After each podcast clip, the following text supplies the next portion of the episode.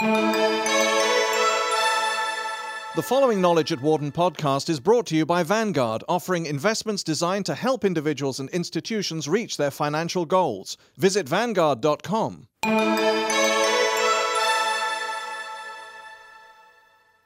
What's in your futures? The merger of the Chicago exchanges. Most people have little trouble ticking off the names of the big stock exchanges in New York, London, and the major cities of Europe and Asia. But if regulators say yes, two less familiar exchanges in Chicago will combine to become the world's largest. In mid-October, the Chicago Board of Trade agreed to be purchased by the Chicago Mercantile Exchange for about $8 billion, topping a wave of exchange mergers in the US and Europe. Two factors drove the deal, according to Wharton professors: the enormous growth in the use of futures, options, and other derivatives to hedge risks and speculate, and the need for economies of scale to compete with exchanges that have grown through mergers. Indeed, the business of executing investors' buy and sell orders is changing rapidly as markets go global and harness lightning-fast computers and communication technology. On October the 31st, the 214-year-old New York Stock Exchange announced plans to close 20% of its storied trading floor, where men and women haggle face-to-face to get the best stock prices for their customers. The New York Stock Exchange, following other exchanges around the world, is executing more and more trades with automatic computerized systems. As for the CBOT-CME merger, the move is a bit surprising given the long-standing rivalry between two hometown players, suggests Wharton finance professor Richard J. Herring. I would say they were brought together by their mutual concern about all the consolidation elsewhere that could leave them in a less strong position. European exchanges are lusting after the mushrooming derivatives business, as is the New York Stock Exchange, he adds. Wharton finance professor Marshall E. Bloom agrees. There's a movement toward consolidation.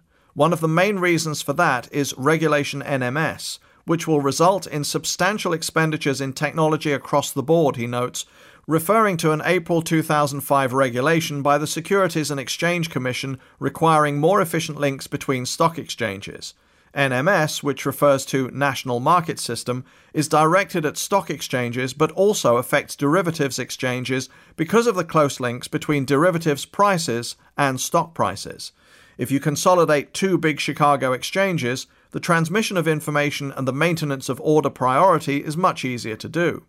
The other thing that is happening, Bloom adds, is a blurring of distinctions between different types of investments. Exchanges that have specialized in derivatives want to also trade stocks, while stock markets want to trade derivatives. An investor who wants a diversified stock portfolio, for example, no longer has to buy a broad assortment of individual stocks. He or she can buy shares in a Standard & Poor's 500 index fund, or he can invest in an exchange-traded fund owning those stocks, or he can buy an S&P 500 futures contract obligating him and his counterparty to trade at a set price on a future date. Or he can buy call or put options, giving him the right but not the obligation to buy or sell S&P 500 stocks at a set price in the future. Big traders often prefer to bet on stocks through derivatives instead of actual shares of stock because buying or selling huge blocks of stock can drive prices up or down. That's less likely if the bet is placed through derivatives. Derivatives are therefore big business. Together, the two Chicago exchanges will have a market value of about $26 billion and will trade about 9 million futures contracts a day with a value of about $4 trillion. The smile of the Cheshire Cat. For companies looking for ways to manage risks and for speculators eager to bet on them, Chicago is the place to go. When they were founded in the 19th century, the exchanges specialized in commodities like corn. By purchasing a corn futures contract, a producer could ensure his right to sell his crop at a set price on a future date, eliminating the risk of a price drop at harvest time. Today, commodities futures represent only a small part of the exchange's business. The most heavily traded contracts on the CME involve interest rates, stocks, and currencies, while the CBOT does an enormous business in derivatives linked to treasury bonds. All derivatives get or derive their values from the price moves of underlying securities or instruments. A stock futures contract, for example, is an agreement for one party to sell a block of certain stock shares to a buyer at a set price on a given date. If the stock price moves above that level, the contract will become more valuable because its owner could buy stock at the low market price and immediately sell it for the higher price specified in the contract. With a derivative, a trader can profit from a price change without tying money up in the underlying instrument, says David K. Musto, finance professor at Wharton. Futures are like the smile of the Cheshire Cat, he adds, citing an oft-quoted maxim in the industry. Futures contracts are available for a mind-numbing variety of underlying instruments: currency exchange rates, individual stocks and stock indexes, interest rates, home mortgages, creditworthiness, commodities such as oil, corn and beef, and so forth. I think it's gotten to the point now where almost every company of a decent size is using some derivatives to hedge risk, says Wayne R. Guay, accounting professor at Wharton. For the relatively small price of a derivatives contract, a manufacturer can shed the currency risk or interest rate risk it faces and focus on its bigger worries. For the typical firm that's out there actually producing a product, most of the risks that keep them up at night are not interest rates or exchange rates. If I'm a software company, my main risk is that some other company is going to come up with better software. While some types of derivatives have been around for centuries, they have taken off in the past 15 years because of the intellectual breakthrough of the Black-Scholes options pricing model, which showed how they can be accurately priced, says Herring.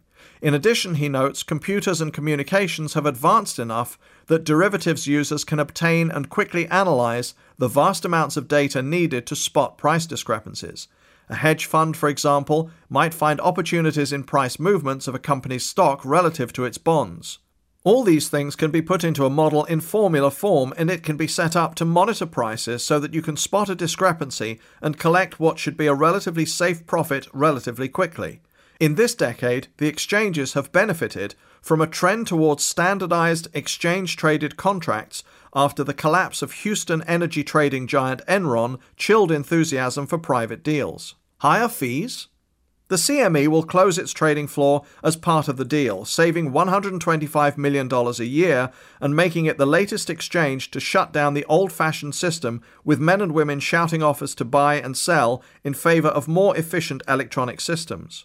Several years ago, the two exchanges combined their clearing operations, the back-office work that assures each party to a contract fulfills its side of the deal. Savings of this type could result in lower trading fees that would benefit institutions and individuals who use derivatives, Herring says. But that's not certain.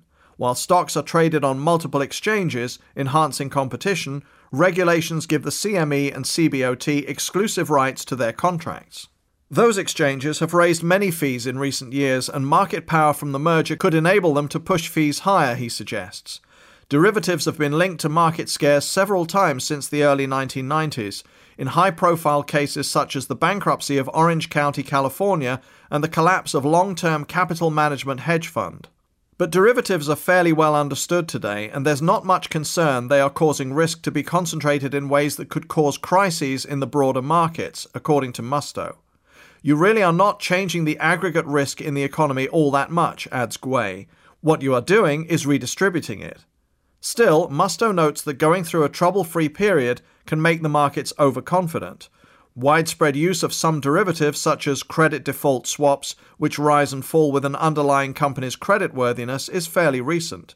There are types of derivatives, like credit default swaps, that have not been stress-tested very much. Any sort of legal contract needs to go through a period of testing to see who really bears the risk.